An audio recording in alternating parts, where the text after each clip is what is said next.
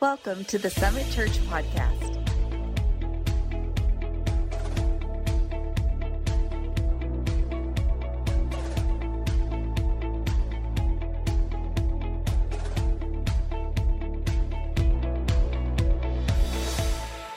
So, uh, we're going to get right into this series today. And our text today, uh, we're continuing our series called The Chair.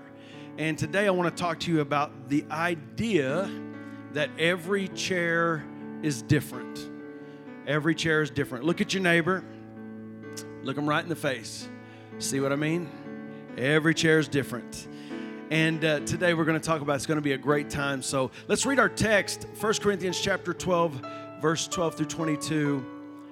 Read it with me. It'll go up on the screen if you will. The human body has many parts, but the many parts make up one whole body. So it is with the body of Christ. Some of us are Jews, some of us are Gentiles, some of us are slaves, some are free, but we have all been baptized into one body by one Spirit, and we all share the same Spirit. Yes, the body has many different parts, not just one part. If the foot says, I am not a part of the body because I'm not a hand, that does not make it any less part of the body. And if the ear says, I'm not a part of the body because I'm not an eye, would that make it any less part of the body? If the whole body were an eye, how would you hear? Or if your whole body were an ear, how would you smell anything? But our bodies have many parts, and God has put each part just where He wants it. How strange a body would be if it had only one part. Yes, there are many parts, but only one body. The eye can never say to the hand, I don't need you. And the head can't say to the feet, I don't need you. In fact, some parts of the body that seem weakest and least important are actually the most necessary. Then we're going to read one more subtext here before we pray. 1 Corinthians chapter 13 verse 1 through 7 should be very familiar to most of you. Let's read it together. If I could speak all the languages of earth and of angels but didn't love others, I would only be a noisy gong or a clanging cymbal. If I had the gift of prophecy, and if I understood all of God's secret plans and possessed all knowledge, and if I had such faith that I could move mountains but didn't love others, I would be nothing. If I gave everything I have to the poor and even sacrificed my body, I could boast about it. But if I didn't love others, I would have gained nothing. Love is patient and kind. Love is not jealous or boastful or proud or rude. It does not demand its own way. It is not irritable, and it keeps no record of being wronged. It does not rejoice about injustice, but rejoices whenever the truth wins out. Love never gives up. Love never loses faith. It always hopeful and endures through every circumstance. Father, we thank you for your word today. And I sincerely ask you to just move me out of the way and speak through me today. Lord, I'm asking you, let it be your words that are spoken today. Let it be your desire that is released on this congregation today. I pray, Heavenly Father, God, that you will speak to every single one of us, Lord. Whatever we came in with, whatever we're dealing with, help us to understand what you want for us as a believer and what our role is as a believer. In Jesus' name. And everyone said, Amen. You can be seated.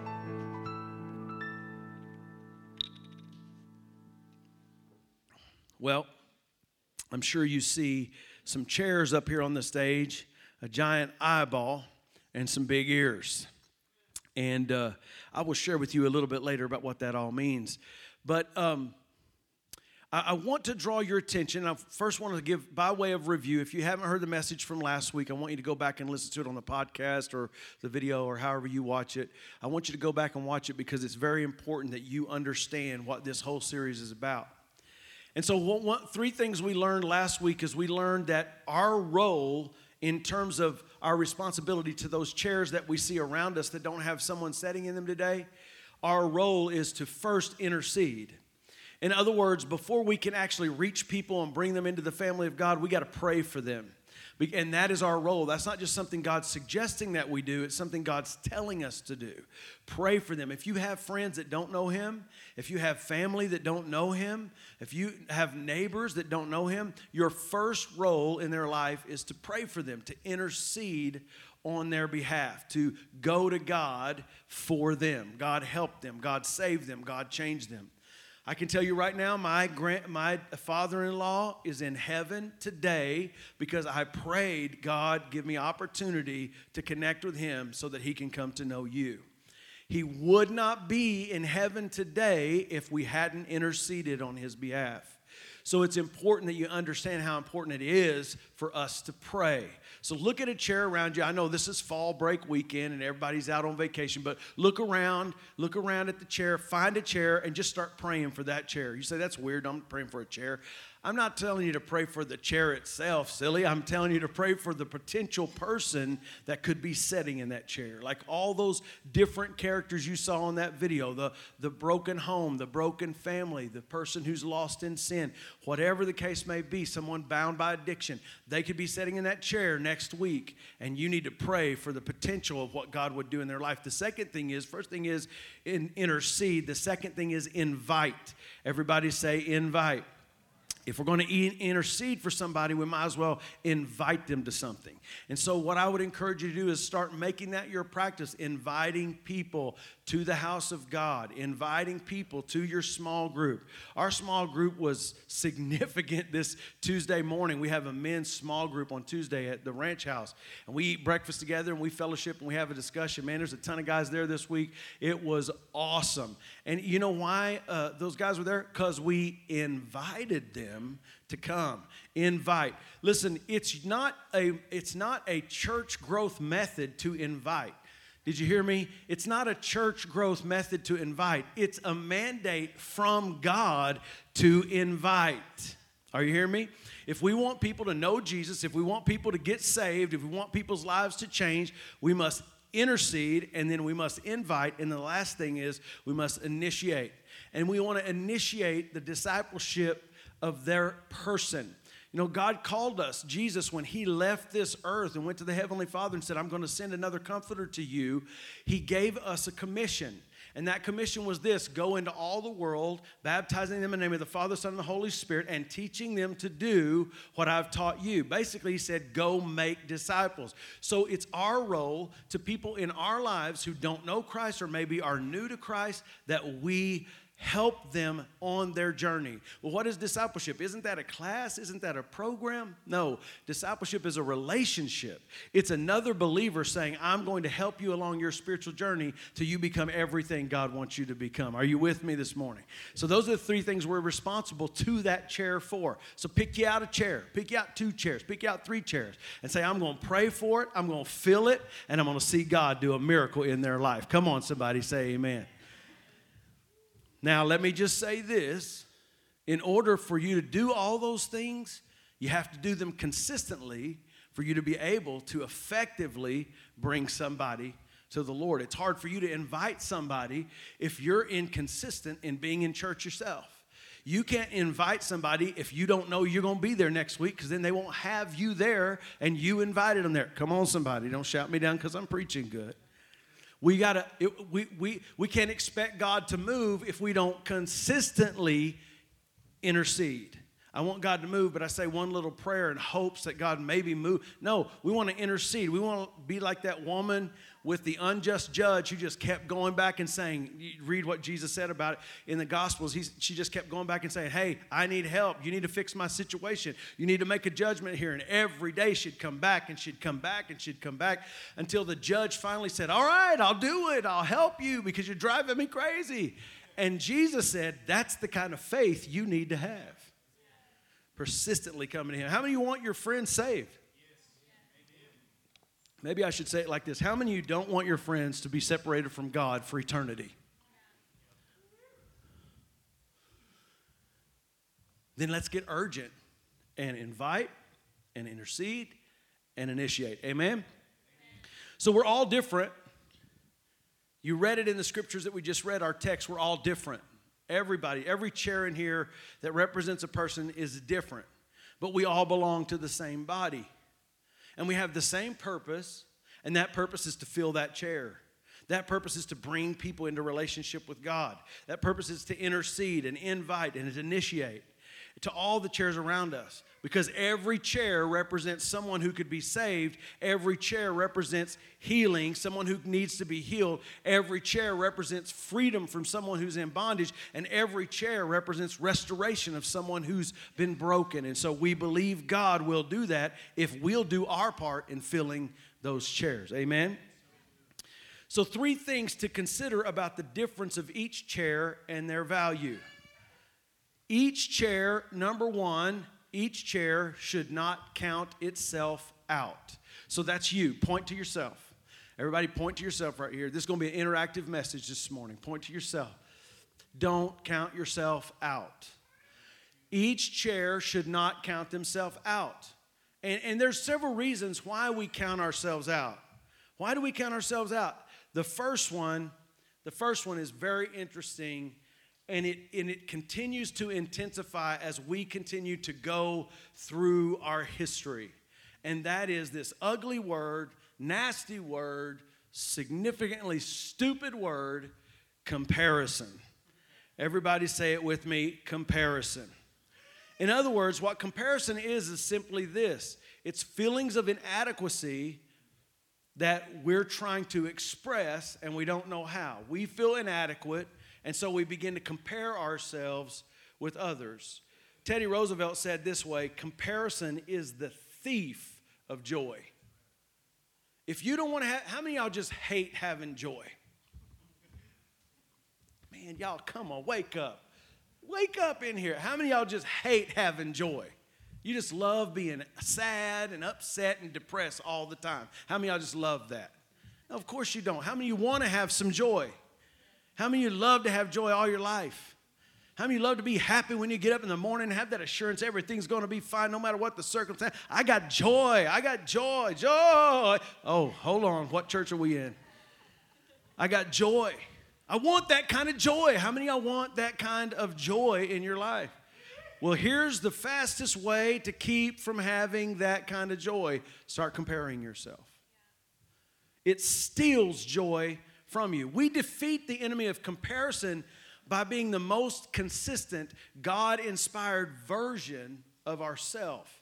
It's only in that confident uniqueness that God has created us in that our strength can be complement, complementary to the strengths of others.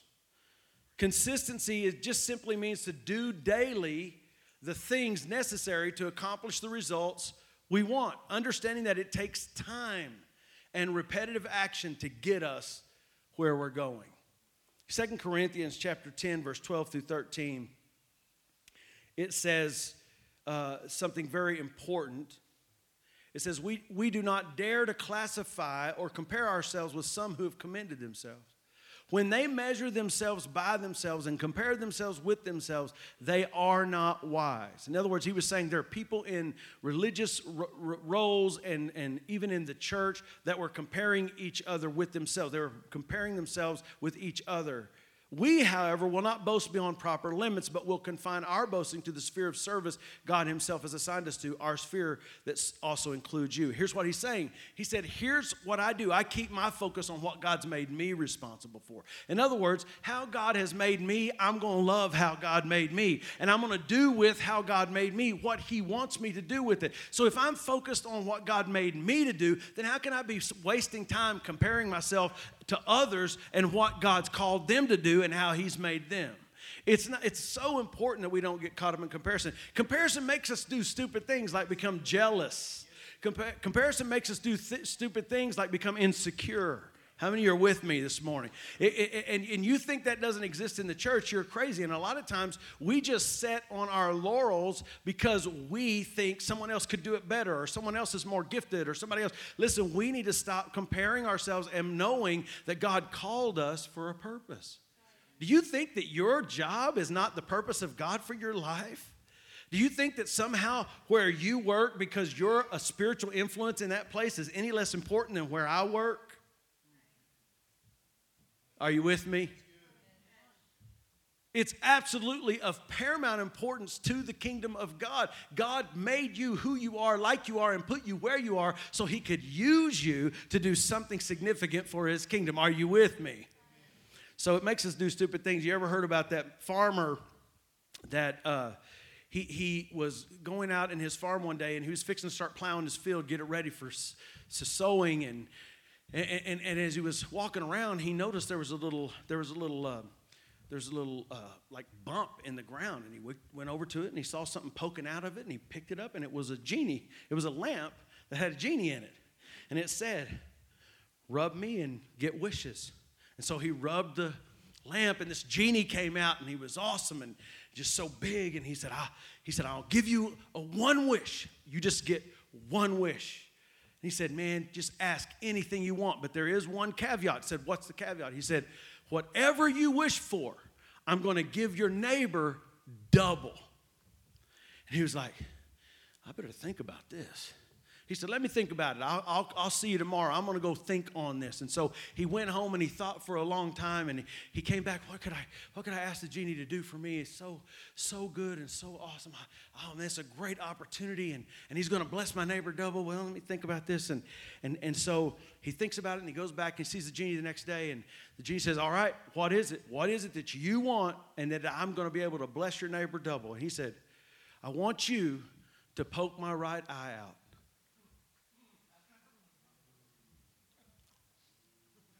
Y'all, that was funny and you should laugh. Did you not get it? Some of y'all didn't get it. You're like, what? That's not a good wish. He wanted his neighbor to have it worse than him. Do you get it now? So, see, see, you guys are just like my wife. She says, You're just not funny. I said, Why aren't you laughing? I'm being funny. Why aren't you laughing? Because it's not funny. But it is funny. And it does make you do stupid things when you compare yourself with others. It makes you jealous and insecure. It makes you feel inadequate or it makes you feel overly confident.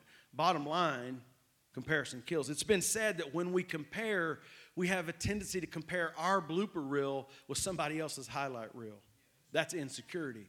In other words, I see somebody's got all the talents and all the gifts and all, and then I look at myself and I think I'm not much and don't have much, and I think, oh man, what do I have to offer? And I become insecure and I look at them as if there's something. And a lot of times, unfortunately, what happens is we start becoming bitter towards those people or frustrated towards those people, or we, we project feelings onto those people as if they're bad because we're insecure.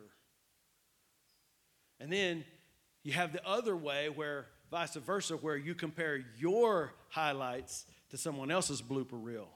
And this is arrogance. And it gets us caught up in this place of I'm better and I'm more. And this is what a lot of Christian people struggle with is self-righteousness. And because I'm saved, I'm better than you. No, you're just forgiven. Everybody hear what I just said? Doesn't make you better than another person because you're saved. Yes, your life may be better. Yes, there may be better things happening in your life. Yes, you may be moving in a better direction. But that doesn't make you better or more valuable as a human being. God loves them just like He loves you. And if you really want to help them, then give them what you have.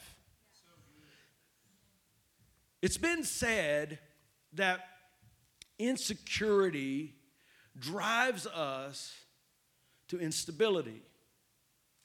And it's true, and it's what happens in our life when we stop realizing that God made me a certain way and it's okay. God gave me the gifts, the abilities, the talents that He gave me, and I should be excited about those gifts and talents. How awful is it that we spend our time never using the thing that God gave us because we've been too busy wishing it was what someone else had? Right? Bottom line comparison kills. You are uniquely you, they are uniquely them. You are all uniquely valuable to God, and there's no room for comparison.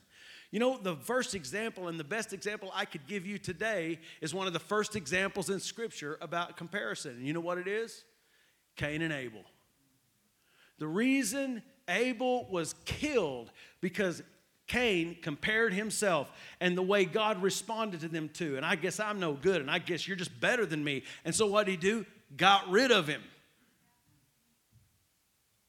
This is what comparison does. The second thing uh, uh, that, that we need to consider is that happens to us a lot uh, when we're you know, dealing with counting ourselves out is confusion. You say, Well, I'm not confused. Listen, there are a lot of people, a lot of believers that are confused today. It's just the truth. And, and, and, Paul dealt with the same kind of thing when he was on this earth. The Bible says in Galatians chapter 1, verse 6 through 7, Paul, the apostle, was sending a letter to the church in Galatia, and he was explaining to them some things, and he was asking them some things because he was concerned as their as their father in the faith, as their leader, he was concerned about their life. And here's what he said. He said, I am astonished that you are so quickly deserting the one who called you to live in the grace of Christ and are turning to a different gospel, which is really no gospel at all. Evidently, some people are throwing you into confusion and are trying to pervert the gospel of Christ.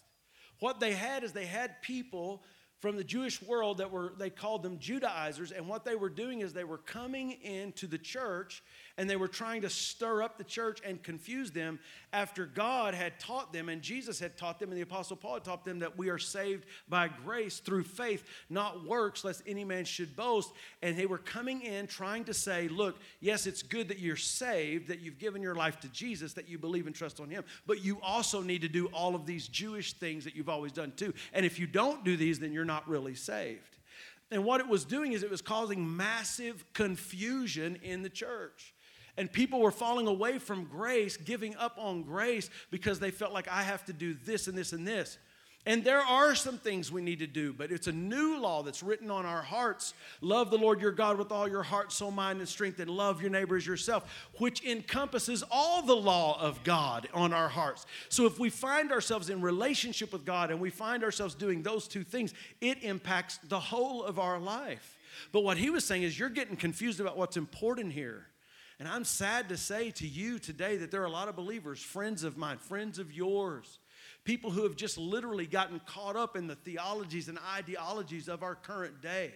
And there are even churches, there are churches, there are people this weekend standing up in the same position that I am, and they're commuting a gospel that's really no gospel at all. It is not the gospel of grace. It is not the gospel of Christ. It does not follow with this word, but it is, a, is an amalgam of contemporary ideologies that have been all placed together and handed to the church as if this is the gospel of God.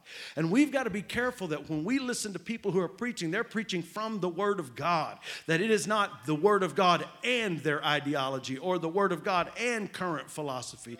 Because I can tell you right now, there's a lot of deception going on and we've got to combat it. And the way we combat it is by knowing the word and, and, and, and following the word and not allowing ourselves to be confused by people who seem to know. Did you know the Bible says in Romans that in the last days that men would literally professing themselves to be wise would become fools? In other words, you hear somebody get up and they wax eloquently, uh, in, in tech, intellectually, and they, they make you think that the highest level of any kind of learning is in, in a context that is so above you that you can't really understand it. That is not the Apostle Paul, when he came to the, the, the, Gentiles, he said, We didn't come to you with the eloquence of man's word, but we came with you with the power of God. It's not that we shouldn't be smart. It's not that we should leave our brain at the door. I mean, the very greatest commandment, what does it say? Love the Lord your God with all your heart, soul, mind and strength. A lot of us, a lot of times when it comes to Christ, our Christianity, we leave our brain at the door. We, we think weirdly and differently. I'm not saying that you should become this blind, leading the blind type mentality, but I am saying we need to get us a little bit of discernment and start knowing when we're hearing a lie. Amen. So confusion causes us to count ourselves out. I really don't understand. I really don't get it, and I'm confused. Well, then let's get some clarity. Sit down with the pastor. Let's get some discipleship going in your life. Let's build a relationship in which we can teach and train you the Word of God, and that will get you on the track of where you need to go. Go to Summit next. Get involved in the growth track. That'll help you along your discipleship journey. At times, because some teachers and preachers, of whom we have so many today, are preaching and teaching another gospel, it's confusing to people. So we count ourselves out. I don't know enough. But I, I want to tell you something. If, you, if you've made a commitment to Jesus, if you've made a commitment to follow him, let me just tell you something. If you learned it this morning, you can teach it this afternoon. If God changed your life, you can share that if you can't share anything else. Sometimes, if you don't know all the scriptures and you don't know all, I'm encouraging you to know the scriptures, but I'm just saying sometimes you feel ill equipped to help somebody or to minister to somebody or to invite somebody because I'm not a theologian. I don't know all the scripture. Who said that was a prerequisite? Do you know when the New Testament church grew, they didn't have anything but the Old Testament? Which was not just anything, it was something great. But the truth is, they didn't have this New Testament that we have. They were operating off what they had learned from Jesus and what they were learning from the apostles. And what, what did it say that they did in Galatians chapter 2? They met daily and they talked about the word, the apostles' doctrine. Amen? And another way that sometimes we get caught up in counting ourselves out is contradiction. We see our weaknesses and our inconsistencies as a reason to doubt our role and place in the body of Christ. We see our past and current place on a spiritual journey as something that disqualifies us. It seems like a contradiction to say, I believe this, but my life isn't fully lined up with it yet. Listen, thank God for grace, amen? And thank God for mercy. And thank God that He doesn't just save us, but He renews us and changes us along this spiritual journey. Thank God for that. But don't count yourself out because you're not all the way there yet. Because here's the problem with counting yourself out because you're not perfect you'll never do anything for God. Because I got news for you. you. I know you think that someday you will, but until Jesus splits the sky or you die and go to heaven, you're not going to be glorified. And until you're glorified, you're not going to be perfect. Turn to your neighbor and say, I, I know this is hard for you. Say, I know you don't think this, but I'm not perfect. Come on. Eh, I'm not. I got flaws. So why will you, you know why we allow the devil to keep us from ministering or inviting or touching people's lives when we're not perfect? You know why we do that? Because the devil, it's his job to accuse us. So he comes to us and says, Oh, look at you. Look, you failed. Look at way you talk to your spouse. Oh, you're going to go invite somebody to the marriage thing. Yeah. Go invite somebody to the marriage small group. That's good after you talk to your wife the way you did. That's exactly what the devil does to you. And you know what you say to him? Yep, that was a screw up. You call your wife, you say, I am so sorry. I acted like an idiot. Please forgive me. And then you call your friend and ask him to the marriage small group. Why? Because God is not operating and he's under no delusions that he's operating with people who are perfect. Are you with me?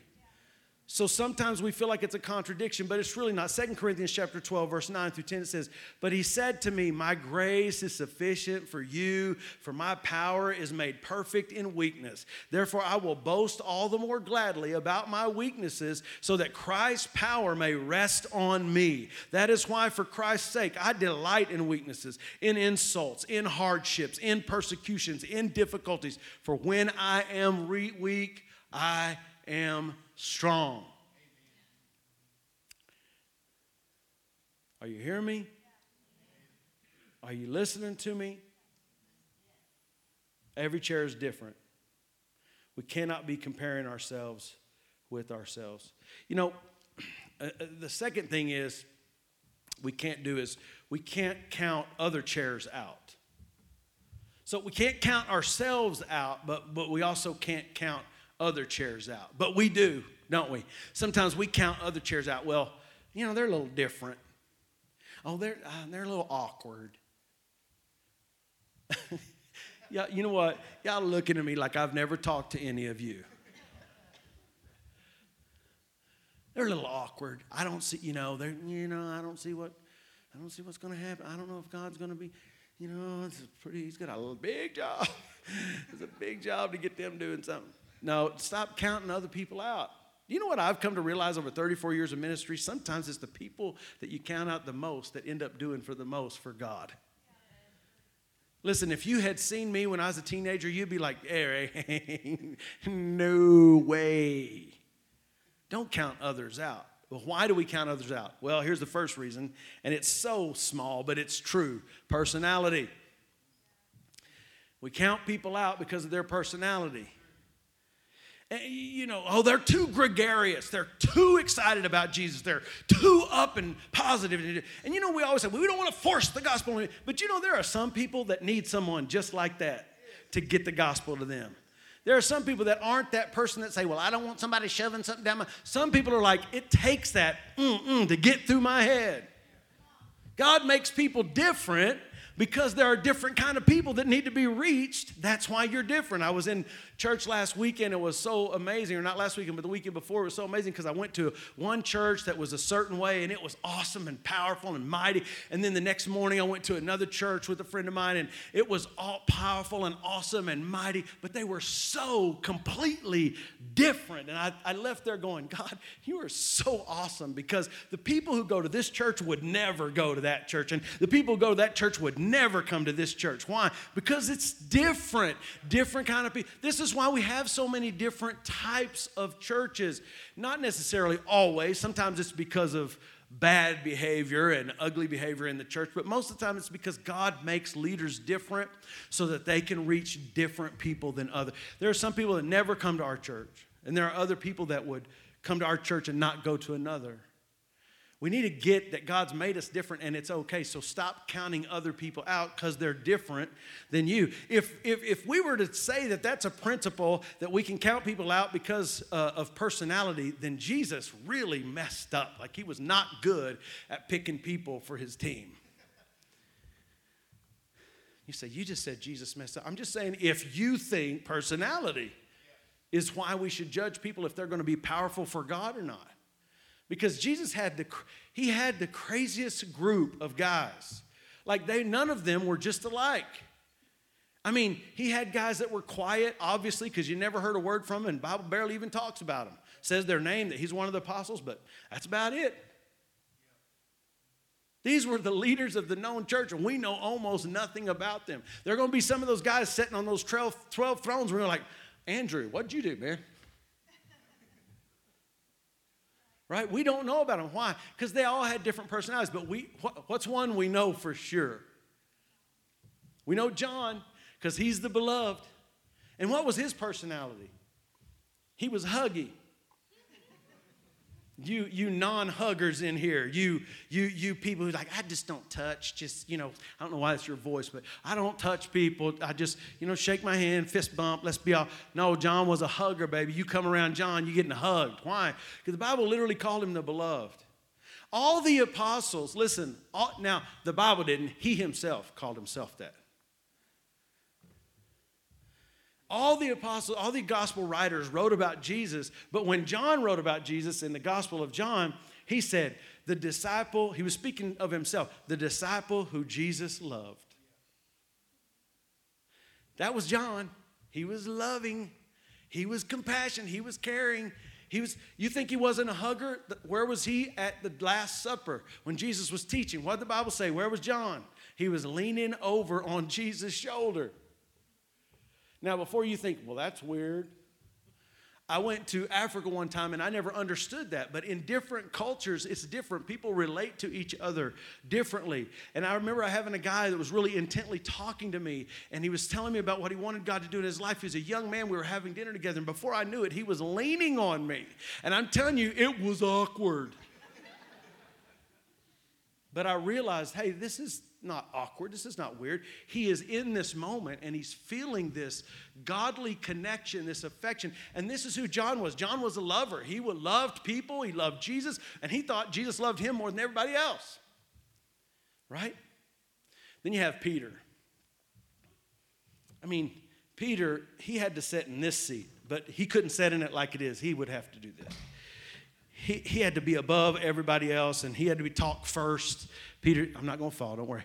Uh, uh, he had to always talk first and he always had to say something. Peter was always the first one out. He was always the first one talking, always the first one doing, all the first. His personality was gregarious and he was all out there. And by the way, he was a lot older than all the other guys. They were probably around 17, 18, 19. He was around 30. So he was talking and he was communicating. And these guys were fishermen. Peter, James, John, uh, Peter, James, and John were fishermen. They, they were rough guys, they had rough personalities. You ever been around the industry that industry of fishing or any kind of industry like that. These were blue collar guys. They were rough. They were just themselves, and that's just who they were. And then he had Matthew. Matthew was a Hebrew tax collector, he was a businessman. See, we can't say, well, look, this is the kind of person, kind of personality that God wants to use. Because if we say that, then we're saying, you don't count well, they're so reserved and they're so laid back, and I just don't know how God could use them being laid. Do you know some of the greatest evangelists out there in private? They are laid back and even introverted. We can't count each other out. Another way is because of perception, not just personality, but perception. We make assumptions looking, people th- looking at people through a lens of the same limitations we see in ourselves. So we say, well, I couldn't do that, so they, they can't do that. Just because you're afraid doesn't mean someone else is afraid. Come on, somebody. Just because you don't want to get out of your comfort zone doesn't mean they can't get out of their comfort zone. Don't be a crab. Turn your neighbor say, Don't be a crab. You know that crabology. The crabs try to get out of a bucket, the other crabs will pull it back in. Hey, we're comfortable in here. Don't get out. You, you know where you see this? Joshua, Caleb, 10 spies. They told everybody, we can't go in there, we can't take this, we can't do this. But Joshua and Caleb said, we are well able. God is able to do this. Let's go now. They didn't go because they convinced the whole crowd not to go. But they stood by and they were not, they did not allow the perception of the old to affect the new. And the last thing is petty. Everybody say petty. Now, petty isn't just me, you know, we think petty means tacky. We think petty means that, that you know, back and forth, that, that whatever it is that we go back and forth at each other insulting. We think that's petty. But literally, the word petty just simply means small. That's what it means. And sometimes we count other people out because we're petty, because we see small and we be small and we speak small. We don't think with big vision. We don't think sometimes some of you, your kids could do some of the greatest things. And I'm not talking about just in athletics or in activities. I'm talking about for the kingdom of God. But you are so afraid and you think so small that you're locking them down. I had a woman one time that her son, she was in a church that I pastored years and years ago, and her son was definitely called to ministry. It was on his life and he had influence and he was a powerful young man. And, and she, because she, she just couldn't see it, she, she knew that the life wasn't the easiest life. She knew that it always didn't mean having a lot of money and they were very wealthy. She knew that there were some things. So she did everything in her power to guide that boy away from it. I'm telling you right now, he is still today wishing that he had done that. And now he's trying to do it. I, I, we cannot think small, small for our families, small for our community, small for our neighborhoods, small for our church, small for other people. We can't count other people out because we're small. You know who was small? Judas was small. When Mary came in to worship at Jesus' feet and pouring out all of that oil as if a waste to Judas because he was a thief, but he saw small. How dare you, you little insignificant woman, coming in here and trying to do all that? We could have used that to feed the poor. And he wasn't caring about the poor, he's caring about himself. But he was small, and he looked at other people as if they were small. The third thing, and last thing, is that we have to understand if we're going to be those people who understand every chair is different, but every chair has value, then we need to understand that the fuel that lights our fire, and don't worry, I haven't forgot the illustration. So like, he didn't do anything with the eye yet.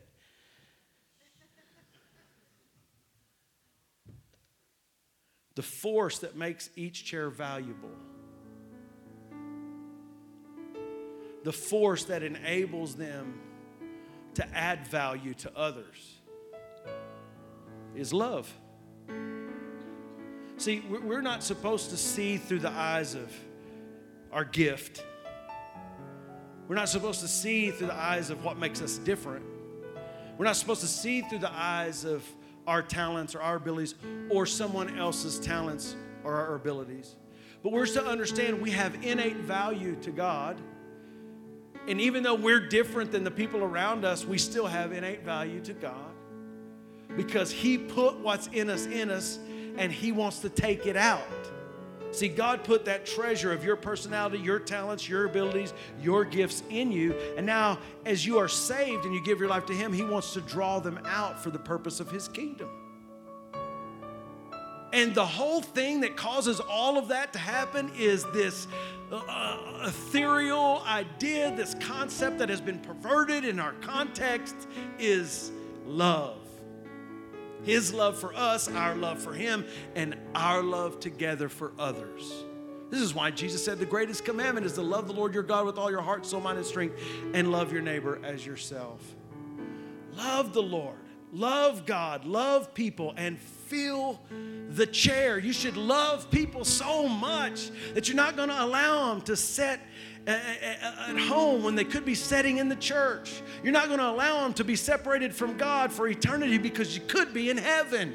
You're not going to allow it to happen. The Bible says, Jesus, when he was telling that parable to the disciples, and he said, I want my house to be full. I want it to be burgeoning. I want there not to be any room left. I want to be packed. When he said that, he said, Go into the highways and byways, and he used a word that some of us are not comfortable with compel them to come in. In other words, persuade, encourage,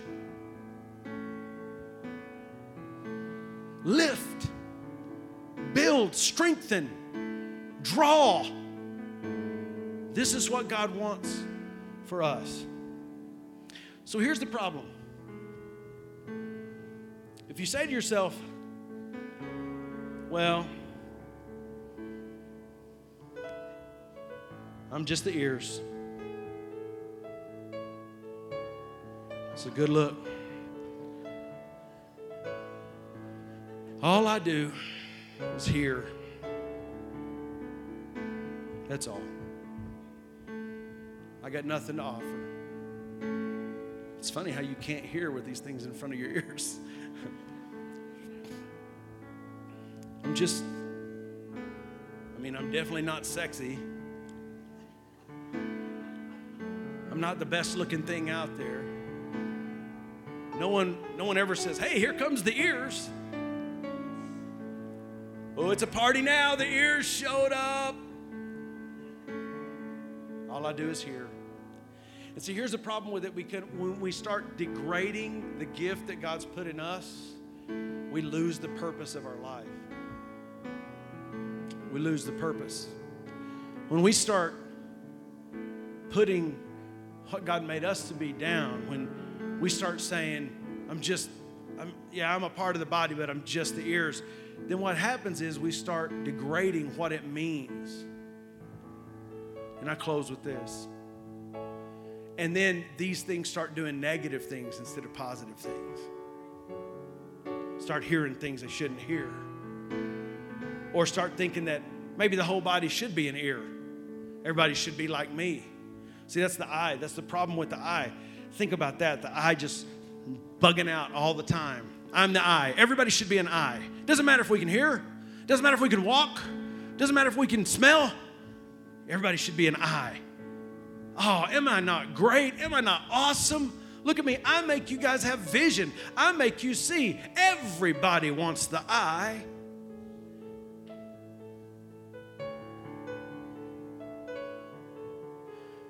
See, we can't have the wrong perspective. We have to understand that we all belong in a chair. It doesn't matter if we're kind of a reserved person. It doesn't matter if we're a studious person and we're always trying to learn and always trying to get more in depth in the Bible and always going deeper and doing greater studies. Or maybe we're that person, woo, we're the party. Lord. Where's the flags? Let's wave them. And then you got the people who who just committed to evangelism. And, you, and then you got the people who are committed to missions. And then you got the people who they don't even really know what they're committed to yet, but they just like being here. And everybody has a part, everybody has a place. A few years ago, many years ago, about 30 years ago, or maybe 33 years ago. I was in my first year of ministry. And I was praying my couch one day and I opened the Bible and the Bible to John chapter 1.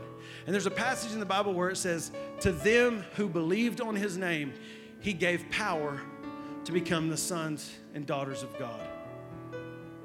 And I, I told God, I said, I grew up in a legalistic type culture. I grew up in a legalistic, so I know what it means to be servant, but, but I really don't, I don't get this. I'm, I'm honest with you, God. I don't understand. What does it mean to be son? What does it mean to be son? And immediately I, I, got a vision from the Lord. I don't, I don't do that often, but I'm telling you, it's what it was. I wasn't asleep. I wasn't, I was wide awake, and everything went white. And then all of a sudden I saw this beautiful, gorgeous wheat field, and it was just kind of quietly waving in the breeze. It was just a full on wheat field. I mean, as far as I could see. And I was walking through the wheat field and I got through this wheat field and I got into the open. And there was this huge open space in this wheat field that was so beautiful and gorgeous. And there was the most pristine, beautiful, wonderful home I had ever seen. Just gorgeous in every way you can imagine. It was gorgeous. And, and I looked at it and I, I was just so excited. And it was long, it was big and it was long.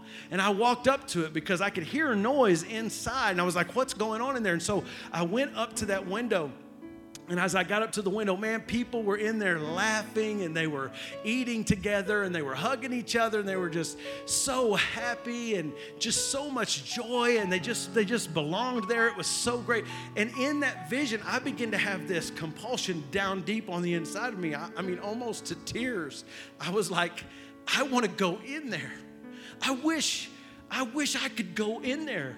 I wish I could be a part of that, that great party. I wish I could feel at home in there. I wish that was my place. And the Lord, in that vision, just right behind me, almost as if He tapped me on the shoulder, He said, Well, then go in. And I was standing outside wishing I could be a part of the family wishing that all my failures and all my past and all the junk that I was carrying with me, even though I was saved, even though my life was changed, I still felt the guilt and the shame. And God wanted to deliver me of that. And He said, You don't have to wait, just go in. Because he said, David, in that table, at that table, there's a seat that only belongs to you. Nobody else can sit in it. If they walked up to it, somebody would say, Hey, hey, hey, you can't sit there. Our brother David sits there. He said, You can go upstairs in this house. There's a room upstairs for you. It's David's room. Nobody else goes in there, it's your room. He said, David, you belong. You're part of the family. If you believe on me, I give you the power to become my son. We can't count ourselves out from the purpose in the kingdom of God. We cannot count other people out for the purpose in the kingdom of God because there's a seat at that table for you. Let's pray. Thank you for being a part of the Summit Church podcast today. We pray that God used today's podcast to draw you closer to Him. You can stay in the know at Summit by following us on social media. Thank you again for being a part. This is the Summit Church podcast.